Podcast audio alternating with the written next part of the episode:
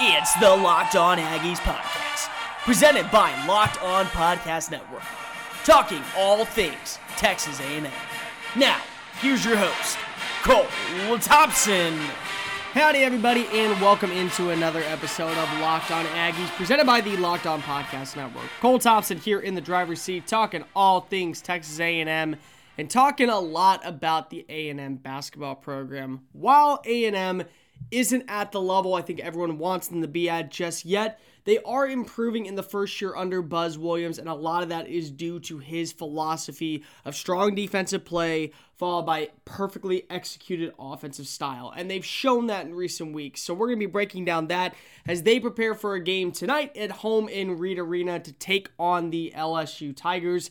And we're also going to talk a little bit about the LSU Tigers in the football realm and what their win last night, hoisting the national tro- trophy for the 2019 season, what implications that will have on A&M and the future of the SEC for the 2020 season. Before we go any further, we just got to get some housekeeping stuff out of the way. Make sure you're following us on social media at Locked On Aggies. That is your premier site to check out all things Locked On Aggies. You can also check out all of our great written work at Aggies SI. Remember, the Aggies Sports Illustrated Maven and Locked On Podcast Network have partnered together to give you quality content surrounding both all things A&M and the SEC.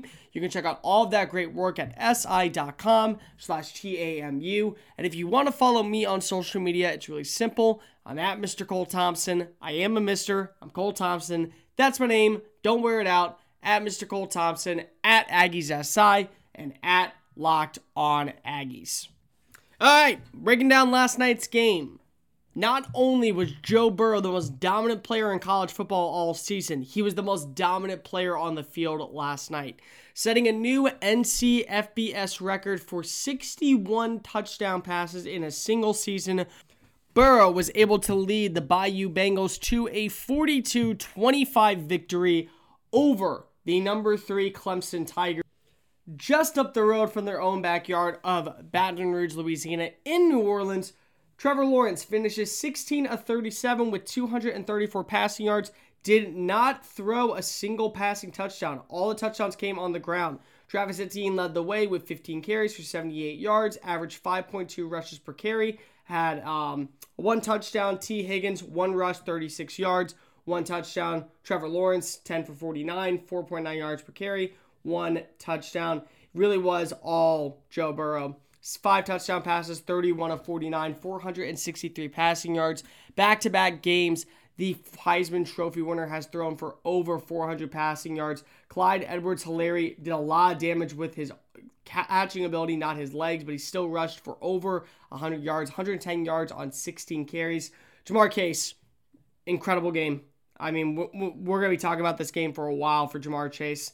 Nine catches, 221 yards, 24.6 yards per catch, two touchdowns. Probably should have had three on that one blown throw. That was a perfectly put ball. Chase couldn't make the catch. Justin Jefferson, nine catches, 106 um, yards, 11.6. Clyde Edwards Helaire, five catches, 54 yards, 10.8 yards per catch. Terrence Marshall, three catches, 46 yards, 15.3 yards per catch, and that touchdown to seal the deal for LSU and sealed the deal for Burrow for throwing more than six touchdowns in a season. Thaddeus Moss, son of Randy Moss, five catches, 36 yards, 7.2 yards uh, per catch, two touchdowns in the tight end position. Patrick Queen led the way with eight total tackles. Guys, this is just LSU's year. I think that's simple. But this is an Aggies podcast, so let's talk about that for a second what does this win mean for the 2020 season with A&M coming up? I don't think it means a lot. I think when you look at how much LSU is losing in positions that are hard to replace, it's going to be near impossible to find a way to duplicate the same success next year out in Baton Rouge.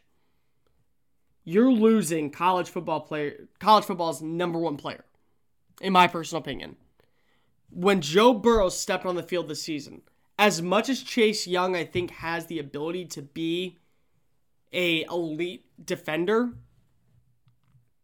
I don't think his production will be as hard to replace in Columbus as Joe Burrow's will be in Tiger Stadium. I don't think that. I think that Burrow was a phenom this year. They're champions, and it's all because of number nine and what he was able to do for this team over the past two years. His production is going to be completely dismantled. You're not going to be able to just find that off the street or even with a guy like Myles Brennan and just go, yep, we're good. We have this all in, in control. So also you have to look at some players that they're going to lose. Justin Jefferson, I think, is going to declare for the draft this upcoming year. Clyde Edwards Helaire is also going to declare. They're going to lose probably Grant Delpit and Kristian Fulton into the draft as well. Those are positions that you've had guys playing this role for more than a season. Edwards Helaire is really the only one who broke out this year. Jefferson started last year. Delpit starts in his freshman year. Fulton, same thing. These are guys that don't just grow on trees and then you go, yep, okay, we know exactly how to replace him. It's great that LSU got this win. And it's great that they were able to do it in their own backyard because it was like a home game. I know a lot of people are like, oh, well, you know, it, it sits seats less than Tiger Stadium. It doesn't matter. The crowd and the atmosphere and the drive up makes it more of a home game than anything else for this LSU team. And I'm very certain that this LSU team was the best team in college football this year. But their year's done, and I don't see a repeat.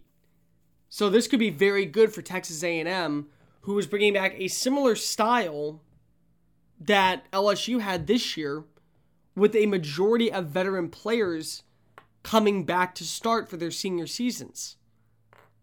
They're going to lose a lot in 2020. But A&M has set themselves up really nicely with the schedule ahead and with the process to potentially really run the SEC West.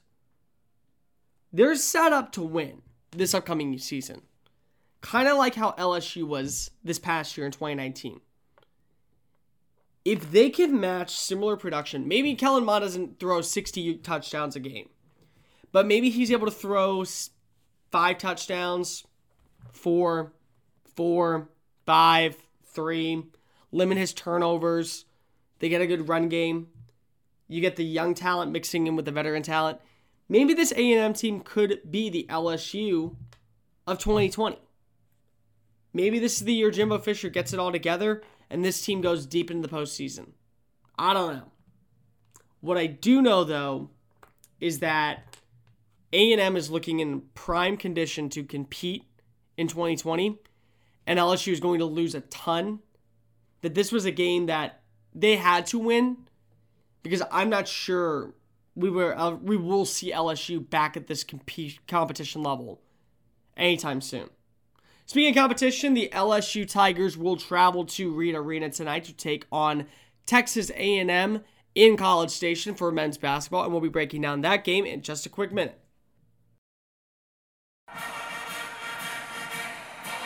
Locked On Aggies, presented by the Locked On Podcast Network. Cole Thompson here in the driver's seat, talking all things Texas A&M. Guys, if you're not subscribed to the Locked On Podcast Network, let me ask you a question. What are you doing with your life? It's simple. It's one easy step, and you have over two dozen college shows ready for your listening ears. You can check them out along with great NHL content, MLB content, NFL content, and of course, you have your NBA content. Check all that out at lockedonpodcast.com. All right, staying with the Tigers, the LSU men's basketball Tigers will travel to Reed Arena tonight to take on Texas A&M at home. This will be the second home game in conference play for the Aggies. They were able to pick up that victory, the 57 to 47 win over Ole Miss last Tuesday at Reed Arena. Hopefully, they're going to be able to see similar results against Will Wade's team.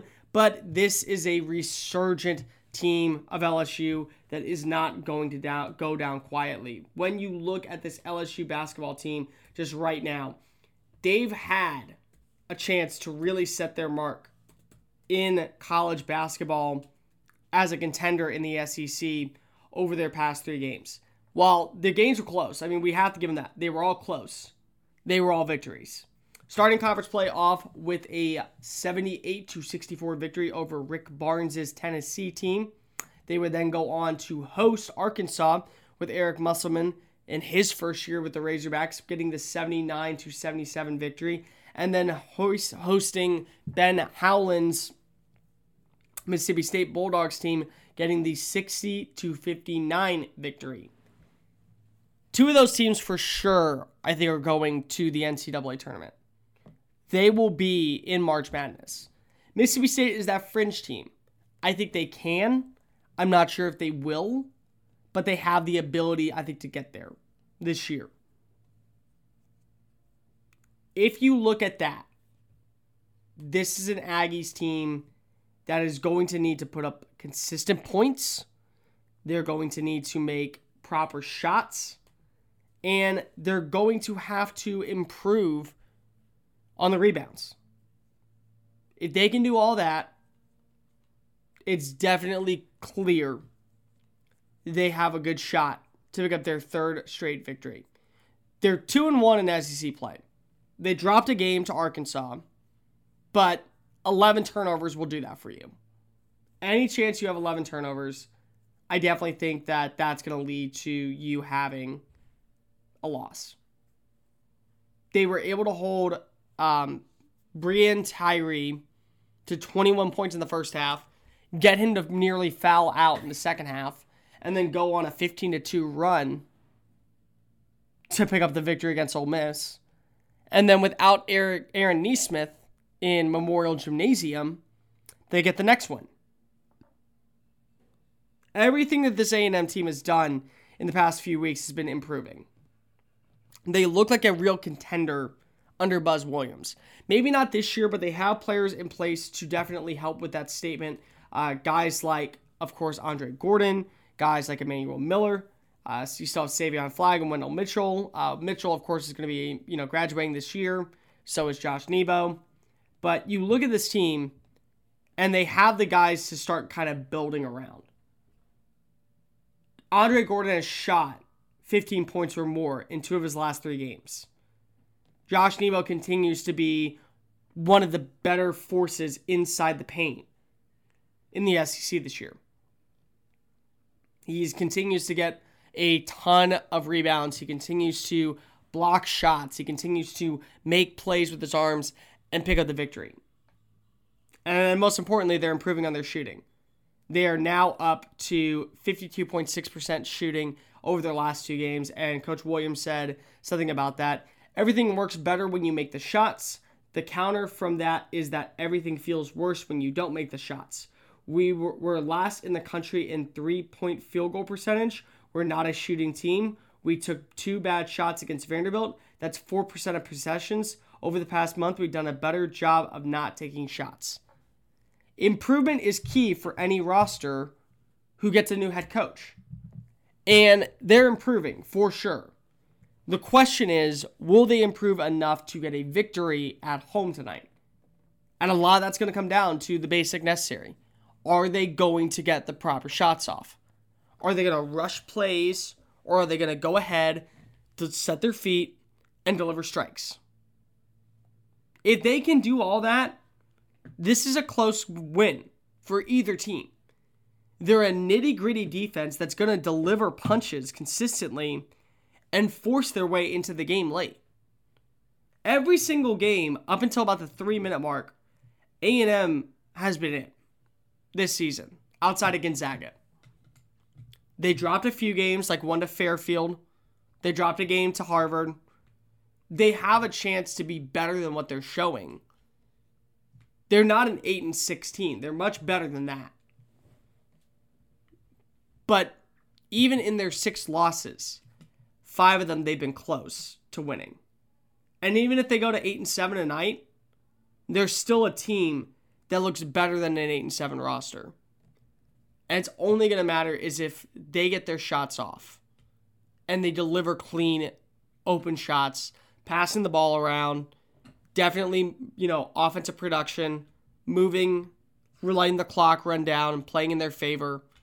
If they follow Williams' game plan, they're set up for a really good chance to win tonight. And a very good chance to be a real contender in the SEC, I think, this season.